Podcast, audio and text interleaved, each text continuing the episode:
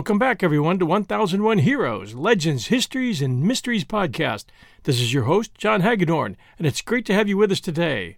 We appreciate all your emails, reviews, and support from this past year.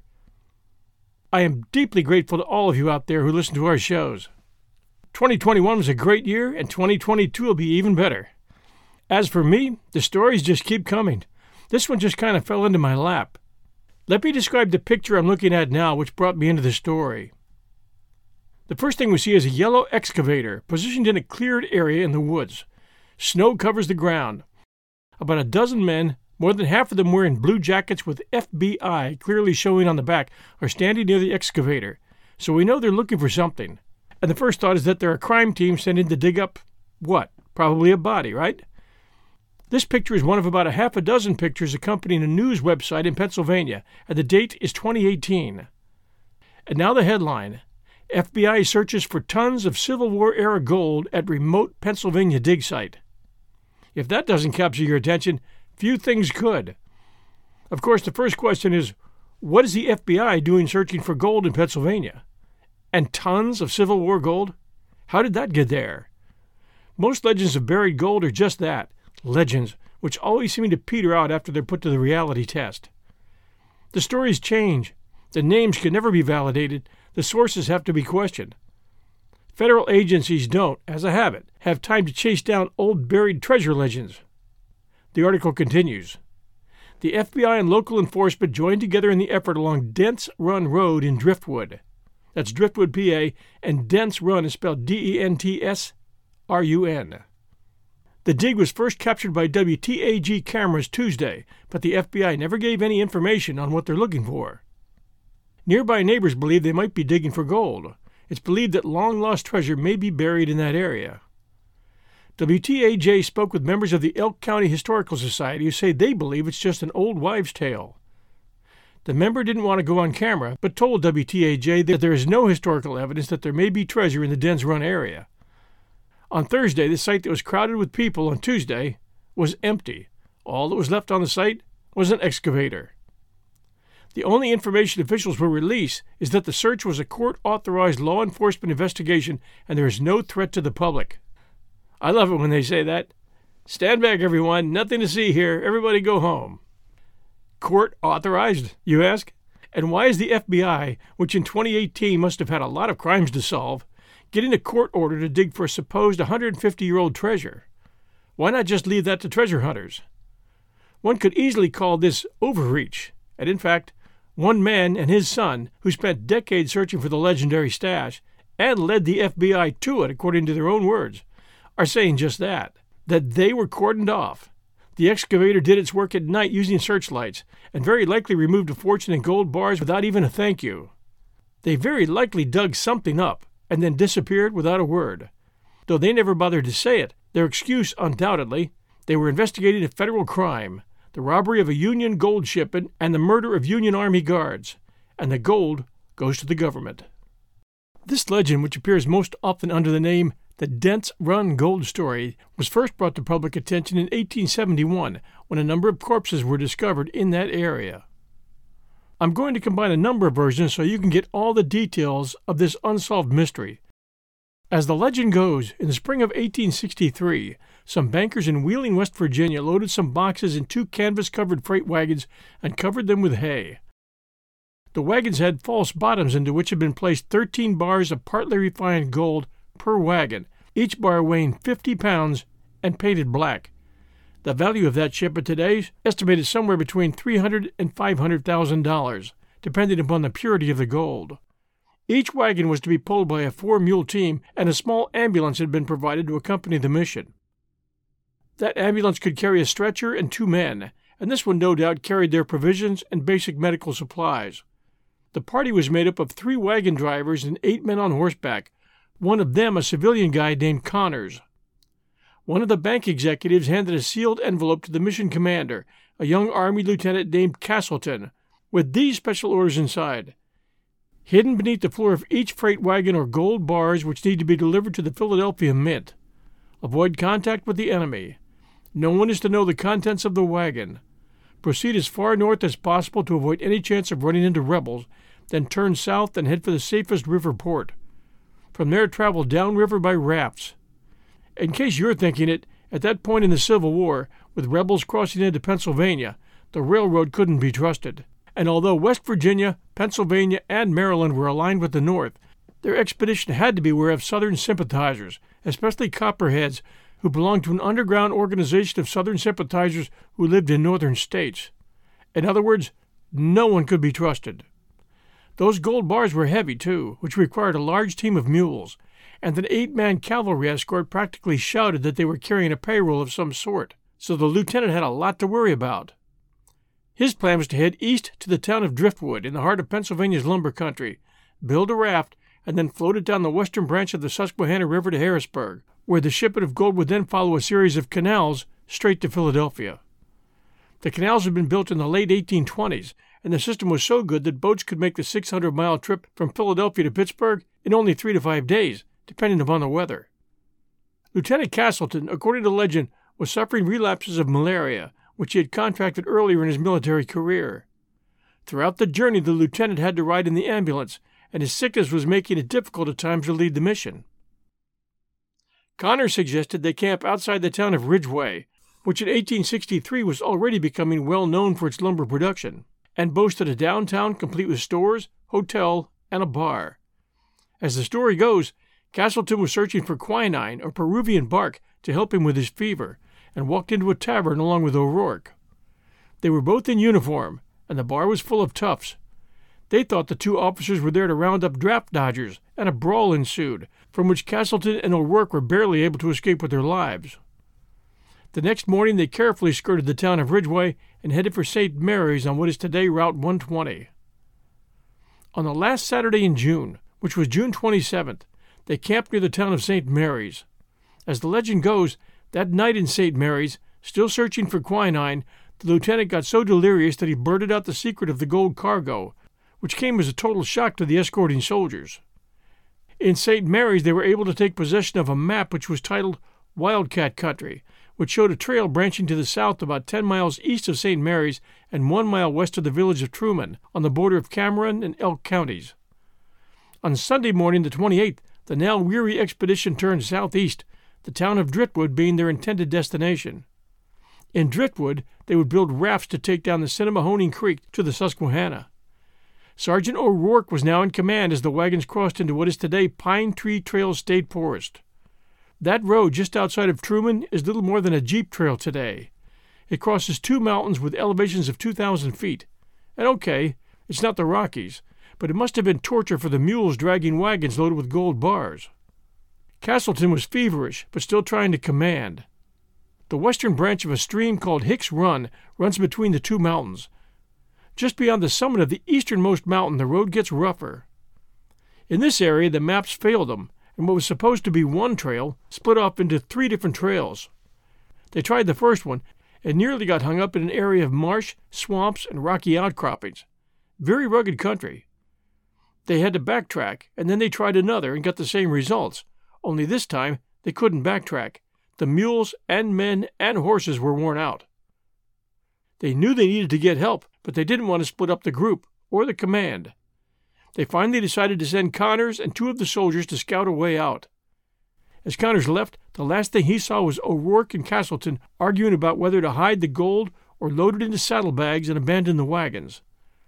The wagons had been traveling very rough country, and the men were probably wondering when they were going to fall apart.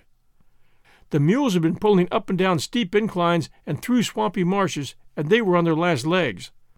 The men were grumbling and in low spirits. No doubt there were some who were considering abandoning the mission or worse. As Connors was about to leave, he saw that the men were using canvas from the wagon covers to fashion bags for the pack saddles that could carry the gold bars. Castleton also handed Connors a federal signed requisition order so he could get men and supplies needed to assist the group. Connors left, and after a few miles he and his two mates had parted ways. One of the two had a swollen ankle and couldn't walk, so the other stayed with him while Connors went on alone. And here the legend has two versions. In one version, Connors is wandering in the Pennsylvania wilderness without food, exhausted, and hoping to come across a homestead. He then sees a small log house and a woman standing outside, who sees him at the same moment. She then runs inside to get a gun and comes out brandishing a rifle. He shouts to her that he is hungry and thirsty, and she points the way toward the nearest settlement. At that point, Connors blacks out. The next thing he knows, he's waking up in her house. The lady's name is Mrs. Walker.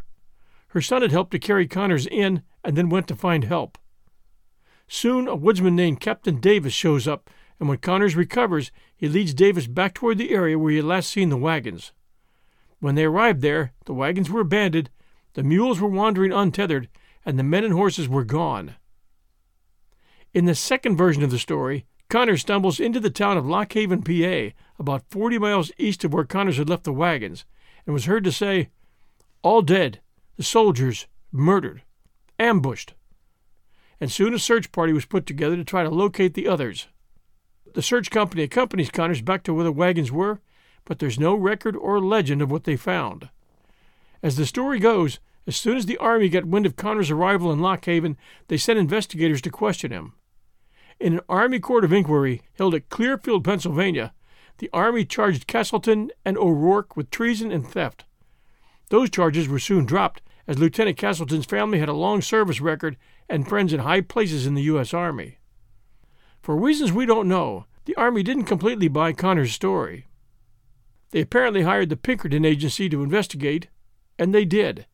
They sent a few teams of agents into the area who posed as prospectors and lumbermen, told them to be alert for any sudden signs of wealth, and asked discreet questions. The area they searched extended from the Driftwood branch of the Sinnemahoning River to St. Mary's. They did find a few dead mules bearing the Army brand near the village of Dent's Run, which is just off the western branch of the Susquehanna River, about 10 miles west of Driftwood. In 1865, two agents, as the story goes, their names Dugan and Donovan, found two and a half bars of gold under a pine stump about four miles south of where the wagons were abandoned. This seemed to indicate that the treasure had been stolen and divided. As the legend goes, the two agents soon retired, built a log cabin north of Benezette on Trout Run, and spent the rest of their lives hunting fishing, and searching for gold. Later, in 1871, a county survey team working on the border between Elk and Cameron counties reportedly found some human skeletons believed to be those of the soldiers in an area called Bell's Draft near Hicks Run. The bones had been scattered, and they couldn't tell how many bodies there had been. They guessed between three and five. As the legend continues, Connors was drafted into the Army and sent to a remote fort out west, the Army refused to ever discharge him, wanting to keep an eye on him. The two men who had accompanied him were found and sent back into active units. They were both killed in action. Connors became an alcoholic and, when drinking often, told his audience that he knew where the gold was hidden. But when he was sober, he couldn't remember anything. Let's assume for a second that bandits ambushed the cavalry unit and killed them all. The only reason for the ambush would have been to steal the gold. Why would they hide it? A few gold coins can do strange things to people. 26 gold bars could make people insane. Possibly they ended up killing each other. I've come across a lot of legends while researching for this podcast, but rarely one which contains so much detail, all of it lacking any shred of verifiable evidence. Apparently, there was enough for the FBI to get interested, though, and that's exactly what happened just a few years ago. We'll return with that story right after these sponsor messages. And now back to our story. One online article reads this way Was a ton of vanished Union gold stolen by a secret group of Confederate sympathizers and hidden in a rural Pennsylvania cave at the height of the Civil War?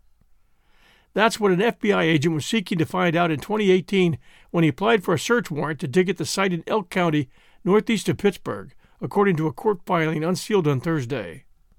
In an accompanying 30 page affidavit, Federal Bureau of Investigation Special Agent Jacob Archer cites tips from treasure hunters, old newspaper clippings, and magazine articles as probable cause that a ton or more of gold mined in California and destined for the U.S. Mint in Philadelphia, when it disappeared in 1863, was buried in a cave located inside a 217,000 acre state forest. According to Archer, the gold may have been stolen by a shadowy group called the Knights of the Golden Circle.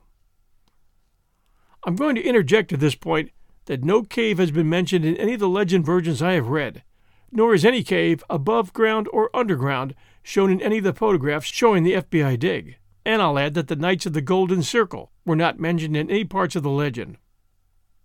We continue. Archer got his warrant, but the FBI later said it didn't find anything. The treasure hunters cited by Archer aren't so sure.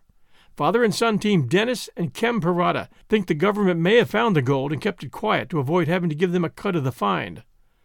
They fought the government for records relating to the search, which led the Philadelphia Inquirer and Associated Press to request the unsealing of the warrant and Archer's affidavit. The FBI didn't respond to the request for comment. By the way, the Paradas only turned to the FBI after trying to get the State Department of Natural Resources to allow them to dig over a spot that their treasure finders showed to be loaded with gold. After failing to get a permit for five years, they finally went to the FBI and offered a deal. They said, We'll lead you to the buried gold for a percentage of what you find. According to them, the FBI agreed, and they did, and today they wish they hadn't.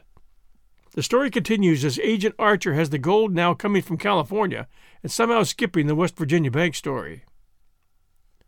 Archer, a member of the FBI's ART crime team, colorfully detailed how transporting gold from the West to fund the war effort had become an enterprise fraught with peril by 1863, with the changing front lines, gangs of outlaws, Confederate sympathizers known as Copperheads, and just plain train robbers, all threatening cross country transport.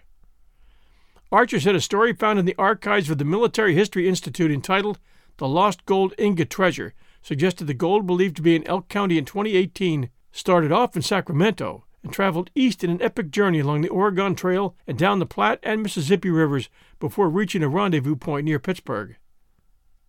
And I will add, too, that I checked the archives of the Military History Institute, in which there were posted 650 articles going back as far as the early 1800s, and none of them were titled The Lost Gold Ingot Treasure. So good luck if you're searching the records for the Military History Institute in Carlisle, PA. And by the way, you can also search the Pinkerton files. I searched those as well, and there's no mention of this investigation. I hope you have better luck in finding a connection. According to the story, this last phase of the journey involved a caravan of wagons and armed horsemen led by Lieutenant Castleton. The gold ingots were painted black and hidden under false bottoms so that the wagons appeared to be carrying ordinary freight. According to the story, Castleton paid an old woods rat known as Joe to lead the caravan, which became helplessly lost. Some of the men went for help, but the rest and the gold were never seen again, despite a comprehensive post war search by Pinkerton detectives. But Archer said further research suggested the story was in actuality a waybill, or coded map the Knights of the Golden Circle used to mark hidden caches. The group, which operated in both Union and Confederate states during the Civil War, buried secret caches of weapons, coins, and gold and silver bullion, much of which was stolen from robberies of banks and trains carrying payrolls of Union Army, the FBI agent wrote. If the Knights of the Golden Circle sounds familiar to you, we did mention it in our podcast episode at 1001 Heroes titled Killing Lincoln. They were a highly connected group of Southern sympathizers with connections high up in the government, and it was a Pinkerton infiltrator who exposed a plot they had to try and assassinate Lincoln, and they were able to foil the assassination attempt. The Paradas believed they had located the gold after making hundreds of visits to the Elk County cave and conducting tests with radar and metal detectors. Archer said in his affidavit that the FBI hired a contractor to survey the site with a microgravity meter, which detected a large underground mass with a density matching that of gold and having a weight of up to nine tons. The FBI agent said he was seeking a warrant in part because the federal government was worried that the state of Pennsylvania might try to seize the gold. William Cluck, a lawyer for the Paradas, said the release of the affidavit confirms that the FBI, quote, determined there was a scientific basis to conclude that there was nine tons of gold buried at that site, end quote.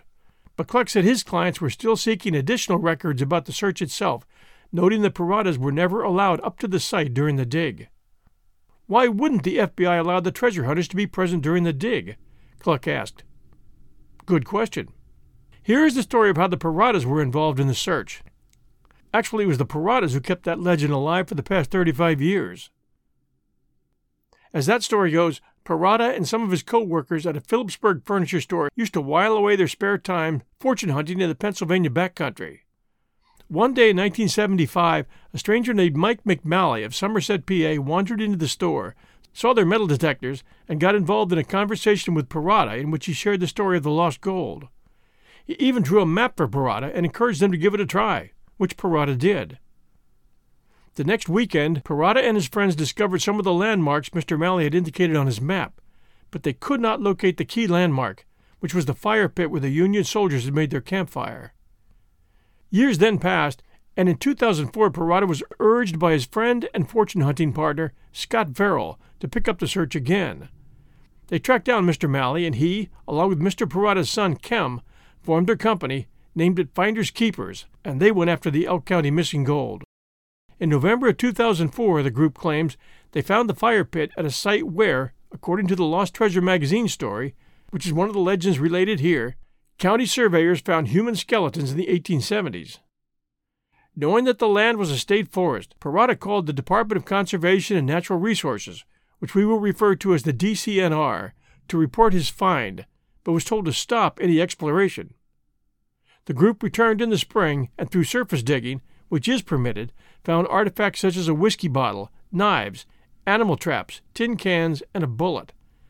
Thinking this would bolster his case for excavation, Mr. Parada turned over the artifacts to the DCNR, which sent them to the Pennsylvania Historical and Museum Commission. The Commission's analysis, reported in a June 8, 2005 letter from Ted Borowski of the Bureau of Forestry to the DCNR, was that the artifacts were newer than Civil War era and probably were debris from a campsite and had no cultural or historical significance.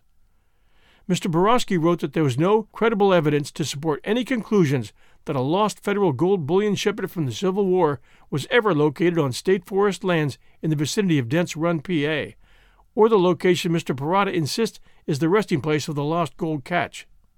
Undeterred, Mr. Parada said that use of an $8,000 metal detector indicated that there is gold eight feet below the surface at the location he marked. There's no doubt in my mind it's down there, Parada said. He speculated that Connors killed the soldiers, possibly with poison in their coffee, and hid the gold in hopes of coming back to get it later. He also contends that the state is blocking his exploration because it wants to unearth the gold itself, but DCNR Press Secretary Chris Novak denies that allegation noting that DCNR officials don't even believe the legend. While it's certainly the stuff of local legend, we've been unable to pry any proof of lost gold in Elk County, let alone where Mr. Parada said it is located, she said. Likewise, Alan C. Guelzo, a professor in the Civil War era studies program at Gettysburg College, said he had never heard of such a gold shipment and doubts that it ever occurred. There is no documentation, description, letter, official report, no paper trail, the historian noted. Indeed, he said, Union Army records have no listing for Lieutenant Castleton. But Mr. Guelzo isn't surprised that such a tall tale would take hold. Everybody wants a piece of the Civil War, he said. Legends tend to be formulated around wishful thinking. You don't want to be a citizen of an area where nothing ever happened. But Helen Hughes of the Elk County Historical Society said she believes the legend of the lost gold. Still, she noted that country residents scoff when someone claims, as folks periodically do, that he knows the location of the treasure. What happened to the gold is a mystery, she said. People in the county are not out with shovels looking for it. Nobody's ever going to find it. About the only details that are verifiable in this story include the dig permit that was granted to the FBI by the Pennsylvania State Legislature based on a March 2018 FBI application for a warrant to seize property, which was unsealed on behalf of the AP and the Philadelphia Inquirer. Also confirmed the presence of the FBI in Dents Run for both a ground survey and a dig, and some statements from FBI agent Jacob Archer, which accompanied the application, which stated, I have probable cause to believe that a significant catch of gold is secreted away in an underground cave at Dents Run. Meanwhile, the legend continues. We hope you enjoyed this story at 1001 Heroes, Legends, Histories, and Mysteries podcast. The legend of the Dents Run Gold on the Lost Patrol is very possibly one of the most colorful yarns ever invented, leading to a treasure in gold. And in all places, in rural Pennsylvania. Although I can honestly say that just like some people who find gold in Iowa cornfields, I found my gold in Pennsylvania as a boy, attending summer camps in Hughesville and canoeing down that western branch of the Susquehanna, riding horseback in the mountains, hunting squirrels, and exploring Valley Forge Park, next to which we lived during my school years. And on a cloudy day in those endless rolling mountains of Pennsylvania, where everything looks the same out in those woods, especially in the winter, it's easy to get lost. And I can vouch for that detail as well. Thanks for joining us at 1001 Heroes, Legends, Histories, and Mysteries podcast. Please do share our show with a friend and also send us a review. We appreciate reviews very much. We have lots of new stories on the way, and while you're waiting, please check out our other shows, like 1001 Classic Short Stories and Tales, 1001 Sherlock Holmes Stories, and the best of Sir Arthur Conan Doyle, 1001 Stories for the Road, 1001 Greatest Love Stories, 1001 Radio Days, and our latest radio archive show, 1001 Stories from Roy's Diner. Until next Sunday night around 6 p.m. Eastern Time, everyone, stay safe, and we'll be back soon.